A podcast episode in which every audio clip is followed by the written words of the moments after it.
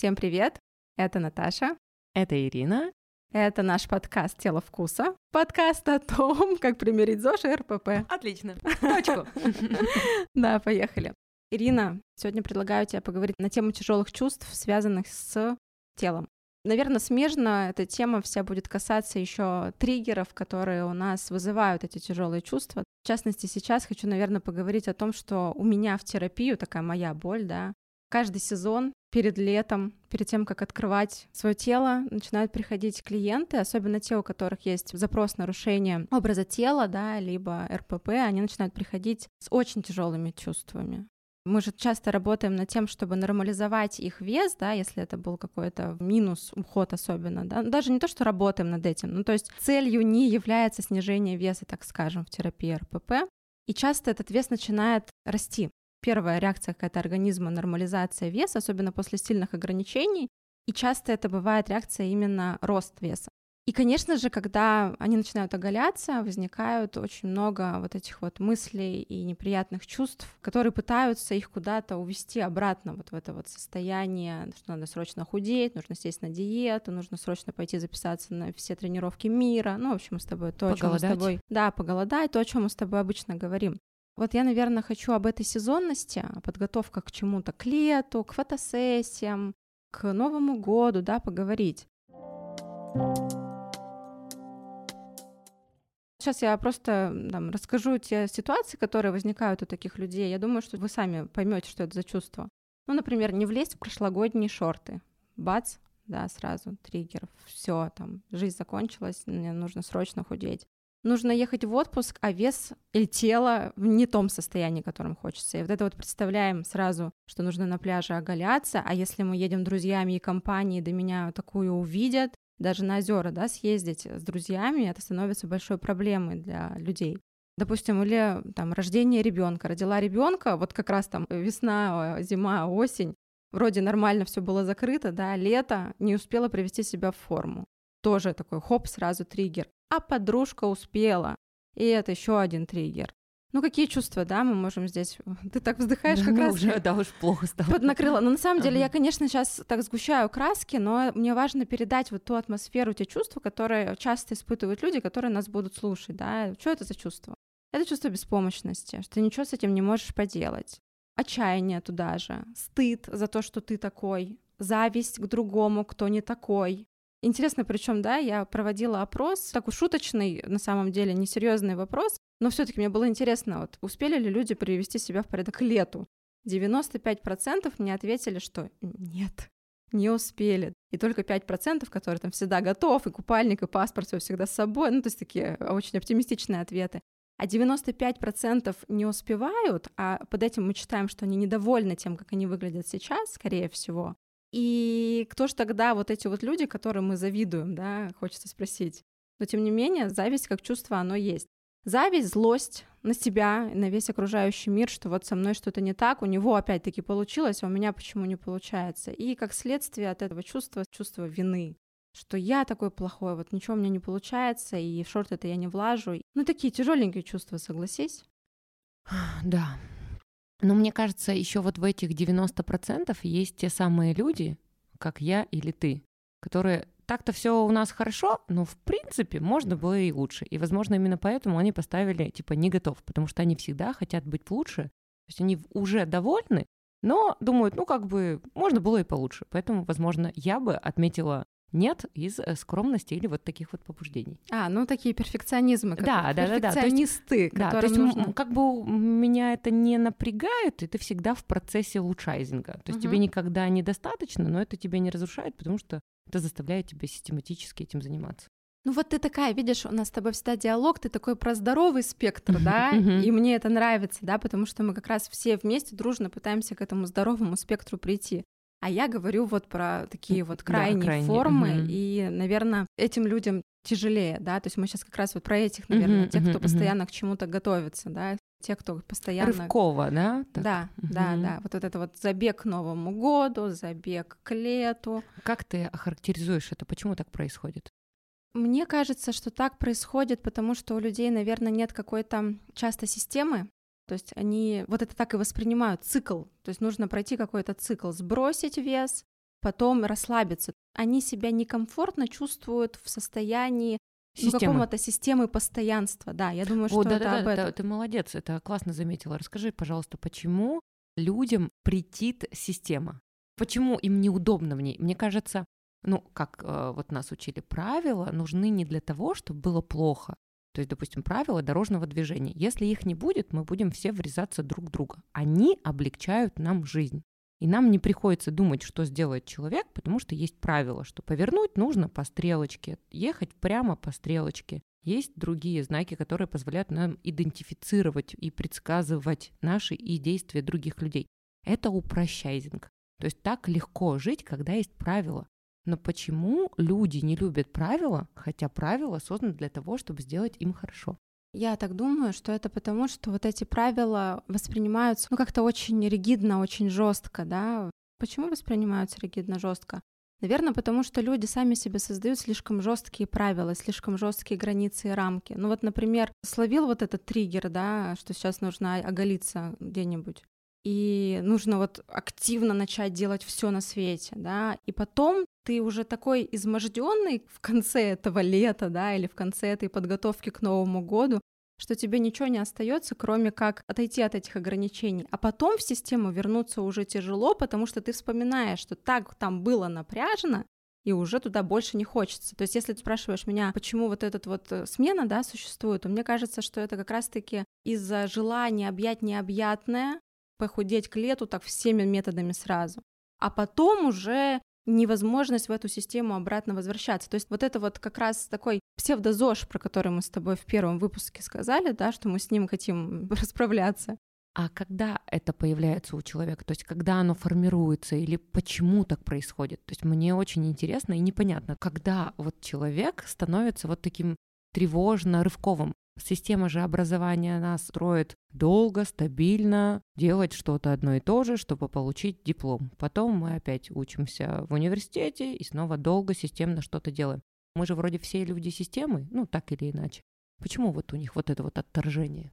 Мне кажется, что это из желания делать еще лучше и лучше. Это как раз вот тот самый перфекционизм. То есть тебе кажется, что если ты получил какую-то прибыль, да, ты получил какую-то выгоду, результат, то тебе для того, чтобы получать этот результат, нужно его все сильнее и сильнее как-то стимулировать. То есть тебе нужно делать все больше и больше. Ну вот я вспоминаю свою историю. Сначала ты начинаешь тренироваться, да, потом думаешь, ну все говорят, что неплохо было бы заняться еще питанием. Ты такой, нужно почистить питание. Потом слышишь информацию, что там раньше, предположим, картошку ел, потом тебе говорят, картошка вредна. Ты перестаешь есть картошку. Потом тебе говорят, макароны вредно, ты убираешь макароны. Ну, я про конфеты там и все остальное вообще молчу. И вот так у тебя вот эта вот какая-то система, да, она превращается в очень ригидную систему, в очень жесткую, которую невозможно соблюдать. И тебе кажется, что если ты будешь делать меньше, ты просто не будешь получать результат. И вот как раз в работе с тобой, что мне нравится, ты никогда не говоришь о том, что давайте убираем все из рациона, например. Давайте будем тренироваться еще сильнее. У тебя какое-то есть видение, которому нам, кстати, нужно еще понять, что это такое за видение, да, откуда эта чуйка, когда, ну, действительно, ты мне ничего, допустим, не говоришь, что нужно убрать, и тренировки вроде сильнее, там, как-то интенсивнее нифига не становятся, но я при этом вижу изменения в теле, а мне они нравятся. Это вообще ломает мое мировоззрение, потому что я раньше думала, что для того, чтобы получать я сейчас вам расскажу, это смешно, но я только что вспомнила. У меня прямо вот были подготовки к каким-то мероприятиям. Допустим, летом у меня свадьба там у друзей, мне нужно к ней хорошо выглядеть. Не смотри на меня такими глазами. Это, это мне интересно. Это, это странно, я понимаю, но это такая навязчивость. Я же говорила, почему у меня это происходило раньше, да, потому что у меня как будто бы был такой свой мир, в котором есть мое тело, и вот я его чему-то постоянно готовлю, привожу его в какую-то форму. А есть вся остальная жизнь. То есть, когда ты остальной жизнью не занимаешься, ты можешь вот заниматься только собственным телом. Там было очень много навязчивости. Так у меня был план. Значит, смотри, до мероприятия остается неделя. Значит, нужно делать кардио-тренировки каждый день, неделю до, ну, потому что от кардио-тренировок ты же худеешь. А потом тебе еще нужно снижать калорийность рациона там до 1000 калорий на протяжении всей недели для того, чтобы вот прям высушиться. И там убрать молочку, убрать соль, убрать сахар. Ну, то есть вот прям вообще все максимально почистить чтобы за эту неделю ты подготовился к мероприятию. Вот у меня это происходило так. Жесть ну как бы вообще жесть. То есть я сидела там на тысячи калорий, еще надо было сделать какой-нибудь разгрузочный день перед самим мероприятием. Ну, надо понимать, что приходя на мероприятие, я, конечно же, очень быстро там э, от одного бокала опьянела, ну, потому что организм был абсолютно ослаблен. И в целом, кстати, интересно, что, ну, и не всегда так уж я идеально выглядела. Ну, чаще всего, конечно, хорошо, да, потому что все равно я до этого там что-то делала. Все это время была какая-то система, а это был только такой последний рывок. Но надо понимать, что каждый раз на такой последний рывок не хочется э, как бы приступать никаким жестким. А когда вот сейчас, тем более, я с тобой занимаюсь, мне очень нравится, что результат какой-то постепенный, я ничего не меняю, ну нет такого, что я там все от чего-то отказалась. Чуть там, ну что-то, с утра вместо хлеба ем кашу теперь, например. Все. Отлично.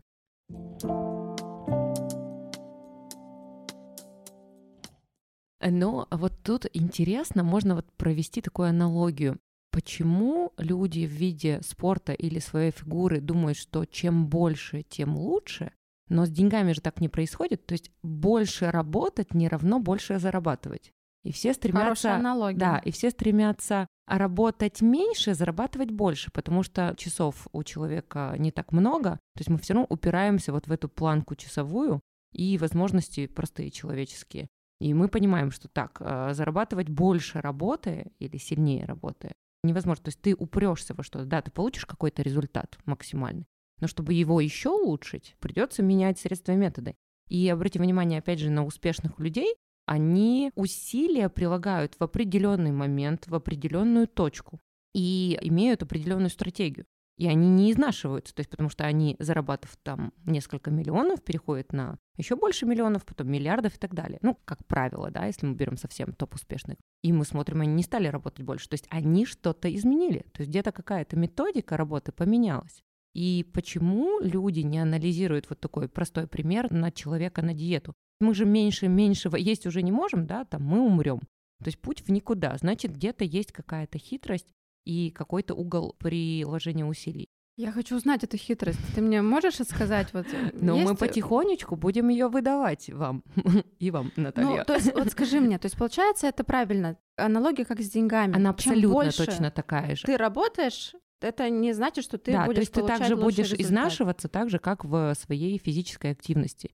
И снижение колоража приведет в общем-то, к тому же. То есть ты просто устанешь, заболеешь и будешь слабым и не сможешь прилагать, опять же, усилия для того же похудения. То есть путь никуда и так ни в одном виде спорта не делается. То есть, кроме того, что в спорте нужно быть, допустим, в бодибилдинге максимально сухим, еще и все-таки оставить это все мышечным и не умереть еще при этом. Есть определенные методики того, как это делается. А еще спортсмен не один год выступает, и не один раз зачастую в год. Поэтому секреты есть, нужно просто искать людей, тех, которые знают это.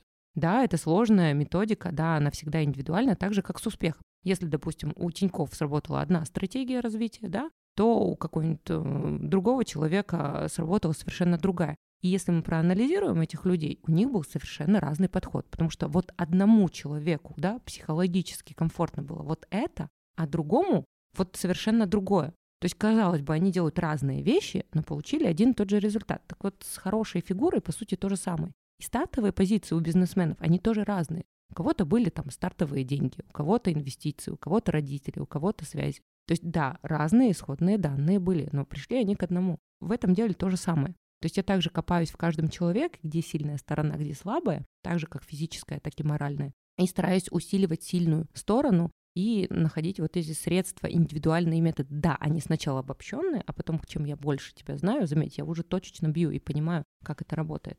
Но об этом мы тоже будем потом говорить. Сейчас самое интересное, почему для меня у людей вот не срабатывает эта аналогия, потому что же часто, заметь, эти те самые люди, про которых ты говоришь, это люди успешные в делах, в бизнесе, в работе. То есть они в одном это понимают, а в отношении телесного своего почему-то нет. Вот ты же у меня успешный успех, ну реально, ты всегда много работала. Чем бы ты ни занималась, ты развивалась, развивалась, развивалась, усиливала ту деятельность, в которой ты была. То есть мне это интересно с тобой, потому что я не понимаю, как в одном деле ты мыслишь и предполагаешь одно, и в этом ты безупречна. Но почему в другой сфере та же логика не работает? То есть тут, значит, что-то есть чувственное, что-то другое пока что мне непонятно. Мне кажется, вот это на самом деле про отсутствие какого-то образования в этой сфере. Как это сказать-то? фитнес в том виде, в котором он сейчас есть, да, он зародился-то весьма недавно. Какие там тренеры нам когда об этом говорили? Да никто никогда не говорил. Ты больше херачишь, вот у тебя лучше фигура. Меньше ешь, вот Проблема у тебя лучше кадров фигура. и подбора информации. Ну да, то есть просто отсутствие по Знания. большому счету знаний. И сейчас, мне кажется, в том числе там задача нашего с тобой подкаста это вот как раз образование людей, да, заполнение вот этих вот пробелов, психообразование, в том числе образование в сфере физической культуры, спорта, да, чтобы мы доносили до людей, что как раз-таки вот здесь в этом уравнении так не работает. Чем больше ты Хочется матом сказать, но я еще не определилась, мы материмся в этом блоге или нет. Непонятно, ладно. В общем, чем больше ты работаешь, это не значит, что у тебя лучше результаты. Чем меньше ты ешь, это не значит, что у тебя тем будет лучший результат. Да, и меньше вес. Но тогда, когда я, допустим, этим занималась, да просто тупо не было информации. В том числе не было информации по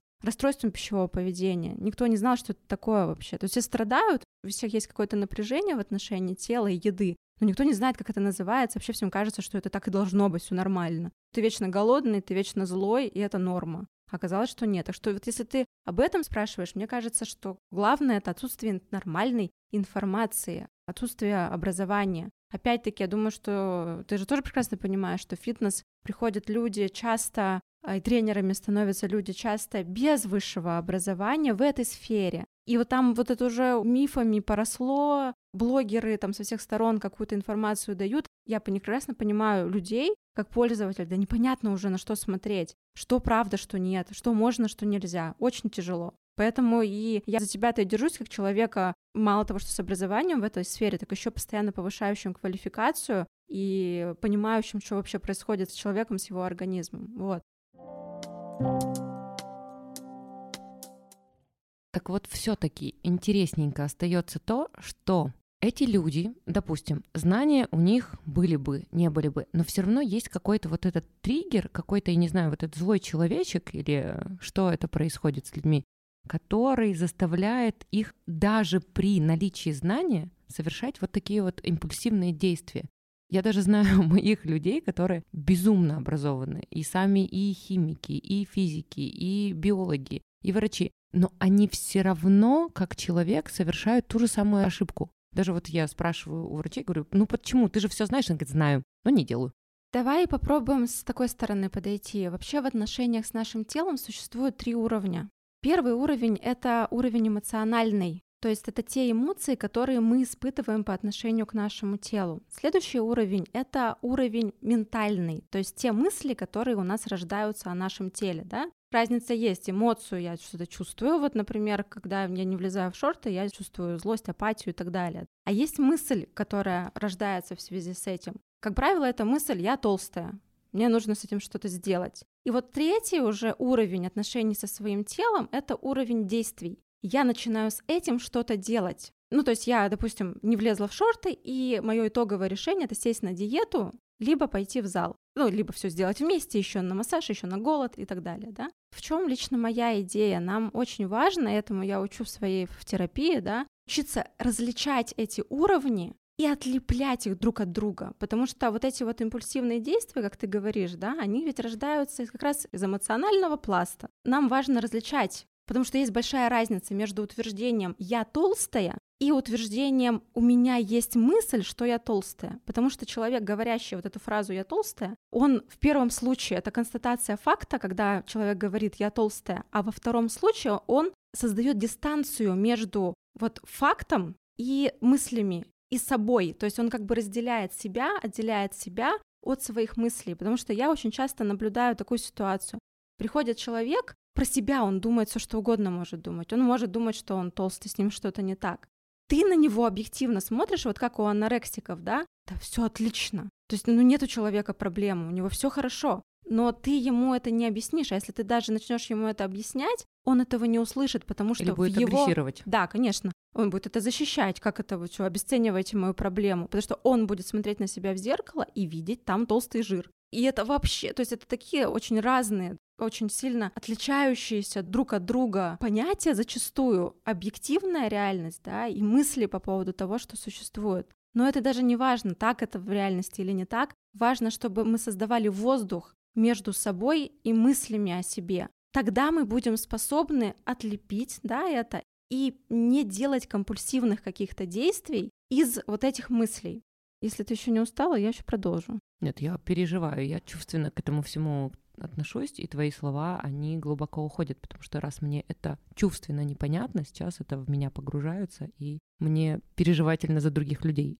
Я думаю, что у тебя это так, у тебя есть ты, твое тело, а есть мысли о тебе, и ты с ними не сливаешься. У тебя есть как будто вот этот воздух вокруг, да, ты можешь что-то делать со своим телом, можешь что-то не делать со своим телом, и ты от этого как личность не разрушаешься. А вот те, про кого мы говорим, да, в том числе я, я от этих мыслей начинаю разрушаться. И вот почему, как мне кажется, очень важно отделять себя от мыслей о себе. Это позволяет развить вот то самое умение выдерживать эти мысли и чувства, не проваливаясь в одну из неэффективных стратегий поведения, в борьбу или избегание, да, я вот предлагаю немного поподробнее об этих двух стратегиях про борьбу и избегание. Вот, по сути дела, это то, что мы делаем со своим телом.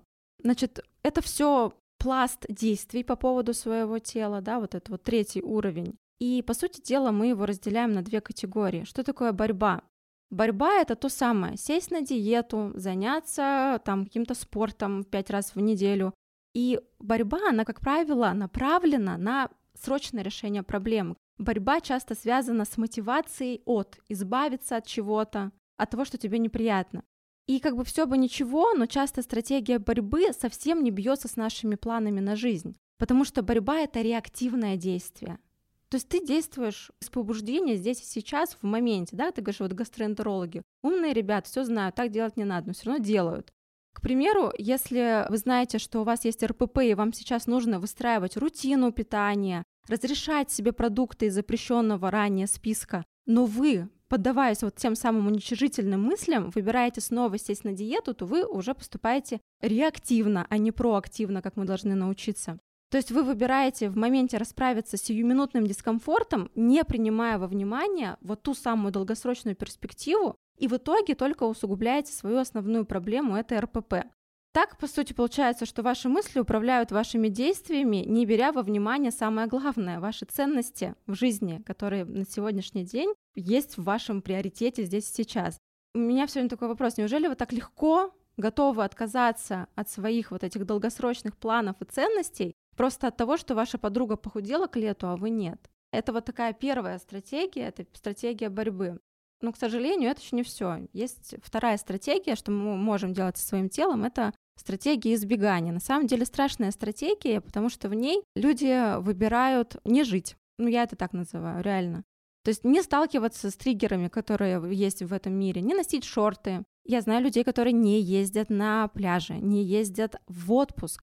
Они не ездят потому, что они плохо выглядят, то есть они боятся столкнуться со своим телом, да, они избегают всех триггеров вокруг себя люди, которые не встречаются с друзьями, потому что они поправились, там с ними что-то произошло не так. Это реально очень страшная стратегия. Я недавно посмотрела, если вы не смотрели, я вам рекомендую посмотреть этот фильм. Я буду делать по нему кинопросмотр, но не знаю, к выходу этого выпуска он уже будет, пройдет или еще нет. Это называется фильм «Кит». Вот «Кит» — это оскароносный фильм 2022 года про человека с ожирением, это потрясающий фильм. У меня прям мурашки. Я вчера посмотрела его, я ревела Надеюсь, весь... Смотря что считать хэппи-эндом, да? Ну, все живы-здоровы. Да, я не буду спойлерить, давай так. Ну, то есть э, половина живы, половина здорова, скажем так. Это вот как раз фильм про то, как человек избегает вообще взаимодействия с внешним миром из-за того, что он не принимает то, каким он стал. Это страшная стратегия, она разрушает очень много жизней. Все почему? Потому что, по сути дела, страшно встретиться со своими чувствами и мыслями лицом к лицу. Проще говоря, действительно в этой стратегии лучше не жить, чем испытывать все те неприятные эмоции, про которые мы с тобой уже поговорили в самом начале. Конечно, обе эти стратегии в конечном итоге совершенно неэффективны, и именно поэтому я считаю, что очень важно уметь работать с мыслями, с эмоциями и отличать их от действий. И нужно уметь выдерживать вот эти вот чувства и мысли. Вот я в своей группе, которую я планирую набрать по работе с нарушением образа тела, это основная задача. Поставить человека ну, там, через какое-то время перед зеркалом и научить его выдерживать и не слепаться с этими мыслями, различать их о себе. Это учит действовать как раз-таки проактивно, а не реактивно.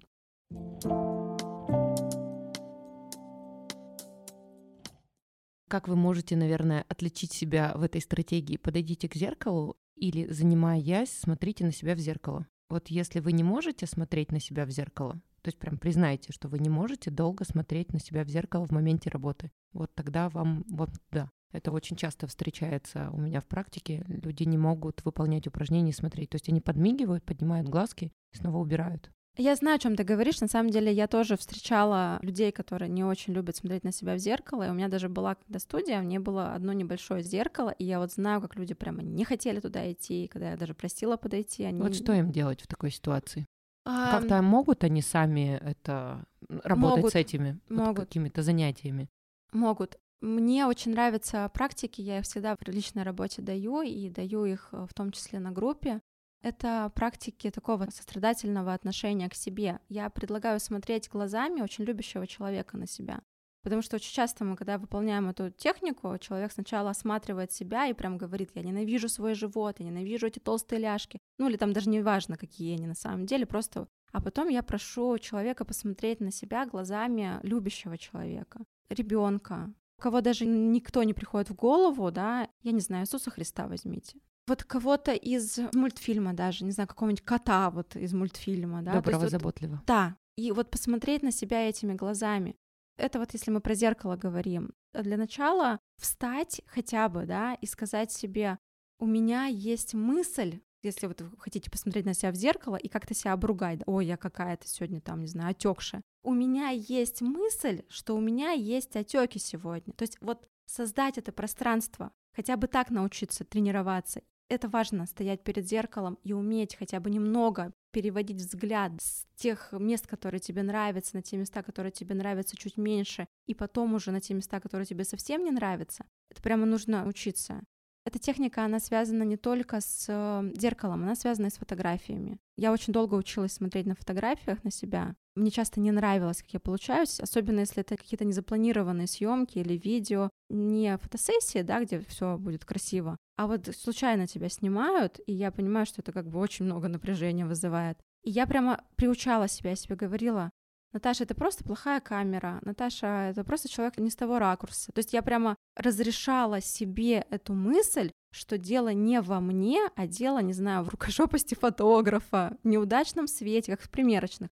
Наташа, это не целлюлит, это просто неудачный свет. И на самом деле это кажется, что это такое, знаешь, тактика избегания, но нет, ты выдерживаешь чувства, просто ты не придаешь им такого уже значения, и ты учишься с собой разговаривать вот с этой сострадательной позиции. Не знаю, понятно я объяснила сейчас? Понятно, но сложно. Сложно? Ну, сложно, да. Как не уйти в обратное, в отрицание того, что это проблема в тебе, и, ну, то есть не остаться в проигрыше и всегда оправдывать себя тем, что все рукожопые, а я королева. Вот опять, видишь, мы с тобой здесь сталкиваемся вот разными спектрами, mm-hmm. да? Вот задача людей, как раз если мы говорим про терапию РПП, это обычно очень критично настроенные к себе люди. Очень-очень. Mm-hmm. То есть они никогда не будут стоять перед зеркалом и, знаешь, с короной на голове говорить, что с ними все хорошо. Это люди, как раз, которые постоянно находятся в состоянии дикой внутренней борьбы с этим ярким внутренним критиком. И они вот в эту вот сторону отрицания проблемы, вряд ли они туда свалятся. Слишком далека эта крайность. Слишком далека эта крайность. То есть им как раз-таки, если вы сейчас себя слышите в тех чувствах, да, которые я описываю, в тех словах, то вы не переживайте за падение в эту крайность. Ваш внутренний критик, он вам в эту крайность никогда не позволит упасть. То есть вам, наоборот, нужно научиться вот это вот сострадание к себе развивать. Потому что опять, чьими глазами мы смотрим? Я хочу, чтобы мы смотрели на себя все-таки любящими глазами, а не вот глазами человека, выискивающими в себе недостатки.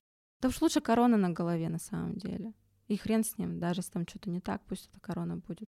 Человеку жить это может не мешать. Ну, к нам с тобой такие не доходят, понимаешь? Не, у меня доходят как раз таки. С, с короной? Конечно, конечно, да. И тебе хочется что сделать, сказать, если корона и хочется динамики, то, конечно, надо ее подубирать. Потому что а, если спортсмен, угу. допустим, если вот, ну, крайность всегда на спорте, она как-то э, черно-белая, он, типа, должен занять первое место, если он будет думать, что он лучший, он, естественно, будет стараться в подготовке меньше. То есть нужно всегда, э, наоборот, думать, что можно еще, можно еще, я должен еще. То есть как-то так. Ну, благо в зале, я думаю, что у тебя спортсменов для соревнований ну, ты не это готовишь. нет. Ну, допустим, если мы не говорим про соревнования, хорошо, тогда можно сделать форму лучше, а человек э, такой говорит. А он хочет, но не делает. Как бы он да? говорит, что он хочет, но он ленится, потому что вроде бы он хочет и говорит, что он хочет и требует, но тем не менее. А, ну то есть требует от да, тебя да, решения да, да, задачи. да, да, да, да, но сам не напрягается, потому что как бы, ну а что? То есть есть обратное, нас слушать-то ведь и другие будут, чтобы мы не уводили и в твою крайность. Согласна полностью. Так что э, да- давай про моих тоже будем А, говорить. х- Я тогда ты мне говори, мы с тобой обо всех будем говорить, это сто процентов. Вот это вот интересный, да, момент. То есть, когда люди приходят к тебе, да, просят от тебя результат какой-то, но при этом ничего для этого не делают. И вопрос, И как бы да, все виноваты, почему- что не получается. А, и не получается. И, получается. требуют. Вот И этот вот требуют. момент. Треб, требования, Вот да? кто это тогда, эти люди? Мне кажется, что это люди, которых на самом деле все ок. Ну, типа, они просто... ну, Перенесли ответственность на всех и все. Да, да, то есть э, на самом деле, либо им все нравится, и они не готовы пахать за результат, да, либо я даже не знаю, ну как бы вот есть ощущение, что все просто нормально. Ну вот в том-то и дело, да, но тем не менее все равно есть эмоция какая-то, которую они переносят на другого человека. Ой, это я тебя понимаю, конечно, такое бывает. И тогда что ты делаешь? Тебе приходится, наверное, какую-то оборонительную позицию занимать. Ну да, нужно быть спокойным, естественно, и говорить о том, что, ну, если вы хотите больше, тогда все-таки нужно чуть-чуточку вот Мгм. напрячься. Вот тут Мгм. действительно чуть-чуточку напрячься, хотя это не так напрячься, как ты говорила, и вообще не так, но тем не менее. То есть вот и такие случаи есть. Иногда бывают цели, не присвоенные человеком, да, вот эти вот общественные какие-то. То есть все сказали, что нужно быть вот такого размера, и я иду и собираюсь стать вот такого размера, мучаю тренера, говорю, что я должна быть такого размера, Но сама чувственно это не а хочу. сама чувственно это не хочу и не Вот готова отлично, да. платить ту цену, которую мне нужно заплатить за то, чтобы эту задачу решить. Это ведь, наверное, об этом. Да, да, да, да. Я считаю именно об этом. Поэтому те, кто вот на другом спектре, мы им такие, привет, а может быть, действительно это не то, что Да, тебе да, надо. да, Ведь, да, ну, да. блин, эти вот мы даже назвали подкаст «Тело вкуса». Вот тело — это вкусовщина, оно должно быть таким, Как ты оно- его чувствуешь и в Да. каком тебе хорошо. И оно может быть не подвержено стандартизации. Конечно. Еще в разные моменты твоей жизни ты можешь быть разный и быть довольным собой. Мгм. Но как бы не надо принимать вот эти социальные мнения и вбежать, что все похудели или все подкачались, и всем нужны большие ноги или большие попы. Может, тебе это не надо. То есть тут тоже нужно разобраться, может, все-таки отстать от себя и заниматься в удовольствии. Ну, а там уже искать, где ты это удовольствие, в какой нагрузке можешь получить. Я предлагаю, знаешь, еще, чтобы мы не только рассказали о проблеме, но и дали какое-то решение, да, этой инструментик проблемы, какой-то, да. инструменты. Что, что- что делать-то? Ну вот, например, да, первое, о чем мы говорили, уже классный ты вопрос задала, я даже об этом не подумала, что есть разные техники для работы вот с этим напряженным отношением к своему телу, они часто вызывают много раздражения у людей, да, там смотреть на себя в зеркало, но тем не менее работают. Например, такая же техника, как писать письмо своему телу, я ее тоже даю в своей работе, писать сначала, допустим, о тяжелых моментах, которые ты испытываешь по отношению к телу, писать благодарности телу, все это разные техники. Это вот из таких прямо инструментов, которые помогают. И, наверное, еще из того, что, о чем хочется поговорить, мы же начали про сезонность, да, и мне кажется, тут очень важно забить, блин, на эти даты. Забить, что это лето, что это Новый год, что это фотосессия, просто жить жизнь. Тело — это навсегда. И тело, оно не сезонно, оно не принадлежит лету или зиме, да, это то, что позволяет тебе вот жить жизнь, да, и тебе нужно просто ее жить. А тут хочется, наверное, сказать как-то просто примитивно и прикладно. Допустим, представьте, когда вы делаете план похудеть к чему-то или изменить свое тело к какой-то дате, или думаете, вот сейчас я напишу план, сколько я могу потратить, сколько я могу похудеть. Вспомнила вот- свой план с тысячи калорий. А, не, не, нет, я не об этом немножечко. Смотри, мы знаем, что в лучшем случае, в среднем за сутки, то есть за ночь, вы можете утилизировать жира 200-300 грамм. Все, больше, ну, организм физически не может. То есть в зависимости от вашего веса. Это если Вот мы про именно. снижение веса да, мы говорим да, про, про какое-то жир. Вот изменение. именно не Мгм. про жир плюс вода, жир плюс отечность, а именно ровно 200-300 грамм за ночь. Быстрее нельзя. Это и то максимально, что можно выжить, что бы вы ни делали. То есть от того, что вы поели 1000 калорий или там 1300, для организма все равно он способен переработать за сутки только 300 Мгм. граммов жира. Так вот, считаем, сколько за неделю при лучших обстоятельствах мы можем скинуть. При идеальных. Это надо 300 умножить на 7. Мгм. Два Ну, давай сто. 200 все-таки, чтобы 200, это было. Да, 1400. да, да, полтора килограмма. То есть вот за неделю. Это при идеальных условиях. Ну, это такого не бывает. Это же там гормональный цикл, еще что-нибудь. Да, но гормональном чё-нибудь. мы не набираем, мы просто отекаем. И мы знаем, Мгм. что в овуляцию, в ПМС мы весим больше не потому, что мы поправились, потому что мы отекаем. Мгм. Яйцеклетка набухает, да, притягивает водичку и отекаем. То есть мы берем чистый, поэтому смотрим вес там от точки до точки. То есть раз в месяц берем самую минимальную показатель веса, точку, и сравниваем со следующим. И так мы видим разницу и можем рассчитать сколько. Поэтому каждый день мы можем следить за весом, и если видим там минус 300, минус 300, да, вот это потеря веса. Если плюс 500, значит просто отекли. И нужно вот все эти данные собрать за месяц и проанализировать, где был отек, где не отек, ну и в среднем посчитать, сколько вот оно так и ушло. То есть, к сожалению, мы не можем знать, насколько мы были эффективны, потому что есть элементы отека. Он может быть связан не только с гормональным циклом, да, а у парней.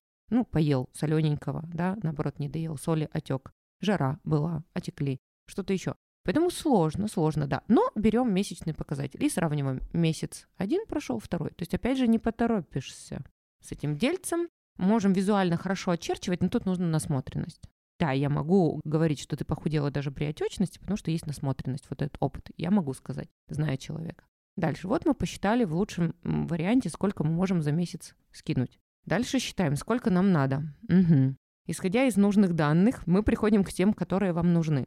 И можем за год посчитать, сколько мы можем при всех идеальных условиях скинуть. То есть уже как-то получается и не быстренько. То есть от того, что ты напрягся, поголодал, не поголодал, кишечник пустой, вы все равно не похудеете быстрее. Даже голодом, потому что вот эти процессы, они есть. И все. От того, что ваш вес падает за счет голодания в большую степень, вы просто теряете белковую структуру, она нейтрализуется, но жир, жир не уходит. Белок, да, уходит. То есть ваши мышцы, если вы хотите сбросить мясо, то ну окей. Плюс кишечник опорожняется, становится пустым, еды мало, да, и опять же вес становится меньше. Тут в голодании или в низкокалорийную диету вес опять же не показатель, потому что вот такие вот параметры есть. То есть, опять же, нужно визуал оценивать а, в эти дни, вес, и вот так много, да, да, как в бизнесе, то есть данных много. Нужно уметь работать с этими данными. Опять же, нужно знание, как обрабатывать эти данные. Тренер вам поэтому в помощь фига. То есть он напишет и научит вас. И на будущем, вот Натусик у меня уже знает, как, что с ней происходит, и где она похудела, но отекла, а где как бы не похудела, где набрала. То есть вот это, оно тоже формируется и дрессируется. Ну, в общем, так мы можем построить себе не цикл а похудеть к лету за несколько месяцев. Ну, если, опять же, у вас были лишние кило, то, в принципе, можно и так спрогнозировать. Отлично. Но выстроить план на год, на следующий год, быть вот этим вот, типа, помните, как в желаниях, там, в марафонах или как, я, правда, не знаю, если честно, как, но предполагаю, что нужно записать план и цели на год-два, вернее, задачи, да, и цель главную. Но главная цель, она же у нас строится-то не быстро, да, тогда это не цель, тогда это задачка. И тогда у нас выстраивается цель и задачи. Так вот эти задачи вы можете расписать себе на год, и это будет у вас всегда, когда у вас будет порыв страданий, еще чего, такие, ну, поторопиться нельзя, денежка быстрее не заработается, хотя вот тут можно, наверное, сманипулировать, а вот с организмом так не выйдет. Ну, опять же, хотя тоже нельзя так сказать, потому что есть фармакология. И можно этим считерить. Да, можно считерить. Да, да, да, да, да. Считерить все-таки можно. Можно считерить. Это будет не всегда здорово, не всегда хорошо. Мы все-таки эту тему убираем немного. Да, ее проговариваем, но из здорового спектра, как Наташа говорит, мы ее убираем. Ну вот в среднем какой-то вот такой практичный метод, пос- да, да, Мгм, мне кажется, мгм. он будет хороший. Ты такой охладел, ну дело не быстрое, спокойненько. То есть отучиться надо 11 лет. Ну, надо учиться 11 лет. Да, каждый год ты будешь умнее, каждый год ты будешь стройнее, но и оценивать результат адекватно вот поставленным задачам. Вот мне нравится, ты четкая, у тебя как в математике, да, вот это вот посчитай, вот это посчитай, все нормально, и задай себе э, план на год. Ну, все логично. Ну, что-то пошло не так, думаешь, ну, ничего, немножечко переставили цель подальше, и, в общем-то, все равно все красиво. Да, ну и вообще, если в ценности ваши входит здоровье, красивое тело, да, вообще, улучшение его. принципе, Наверное, не просто, улучшение что вот тела. оно красиво, а такое улучшение Да. с каждым годом. Я Знаете, бы, как-то так. да, я бы называла это контакт со своим телом. Да, Если да, это да, да, ценность, да. То, наверное, это нужно делать все-таки вне зависимости от сезона. Аккуратно, в своем темпе, без там качелей, надрыва. Мы об этом с Да, Ириной... а потом через год думаешь, боже мой, кто это красотка? М, да, между Мгм. прочим. Мы об этом с Ириной уже говорили и будем говорить, да, вот про то, что как это делать в своем темпе. Еще один аспект, про который я хочу сказать, это про важность, наверное, отсутствия вины. Важно не винить себя за то, что что-то не получается, и вы не идеальны. Тоже об этом говорю и буду говорить. Важен отказ от всемогущества. Хватит думать, что это так, что вы всемогущие.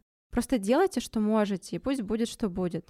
Да, жизнь ведь не всегда складывается, как мы хотим, обстоятельства бывают разные. Давайте будем просто относиться к себе и к окружающим с э, меньшей долей критики. Самосострадание рождает сострадание. Да? Напоминаю вам про то, что 95% не успели подготовиться к лету, судя по моему опросу. Все мы находимся примерно в одинаковых чувствах. И э, давайте будем добрее. Вот я сейчас как этот кот. Да, А, Леопольд, Леопольд. Леопольд, мой любимый давайте Леопольд. будем, да, Да, давайте да, да. будем добрее. И, наверное, еще вот один последний момент, про который я скажу. Триггеры неприятных чувств, они были и будут всегда. Ну, всегда. Всегда будут эти шорты, да, которые там сидели впритык. Всегда это Молодые будет девчонки. о, да, подружки. Ну, в общем, никуда они не денутся. И важно ведь только то, что вы с ними делаете. С А, этими подружками. Ага. Это про то, что дай Боже мне сил изменить то, что я могу изменить, и принять то, что я не могу изменить, да. Работать над принятием — это вот, наверное, третий пункт, про который я скажу. Принять, что сейчас так, но может быть по-другому при ряде вот сопутствующих факторов, про которые там Ирина говорит, да, это желания и возможности, по сути дела. Но все же основа принятия. Вот, наверное, это о том, о чем я хотела сегодня поговорить. Так, ну что, дорогие друзья, мы с вами прощаемся. До на этот- скорых встреч. Пишите, пожалуйста, то, что вам нравится и не нравится, над чем нам нужно поработать или что еще вам рассказать. Да, вот это важно. Какие темы вам интересны? Задавайте нам вопросы, пишите комментарии, ставьте нам лайки. А, В общем, любим, целуем, обнимаем. До свидания. Пока-пока.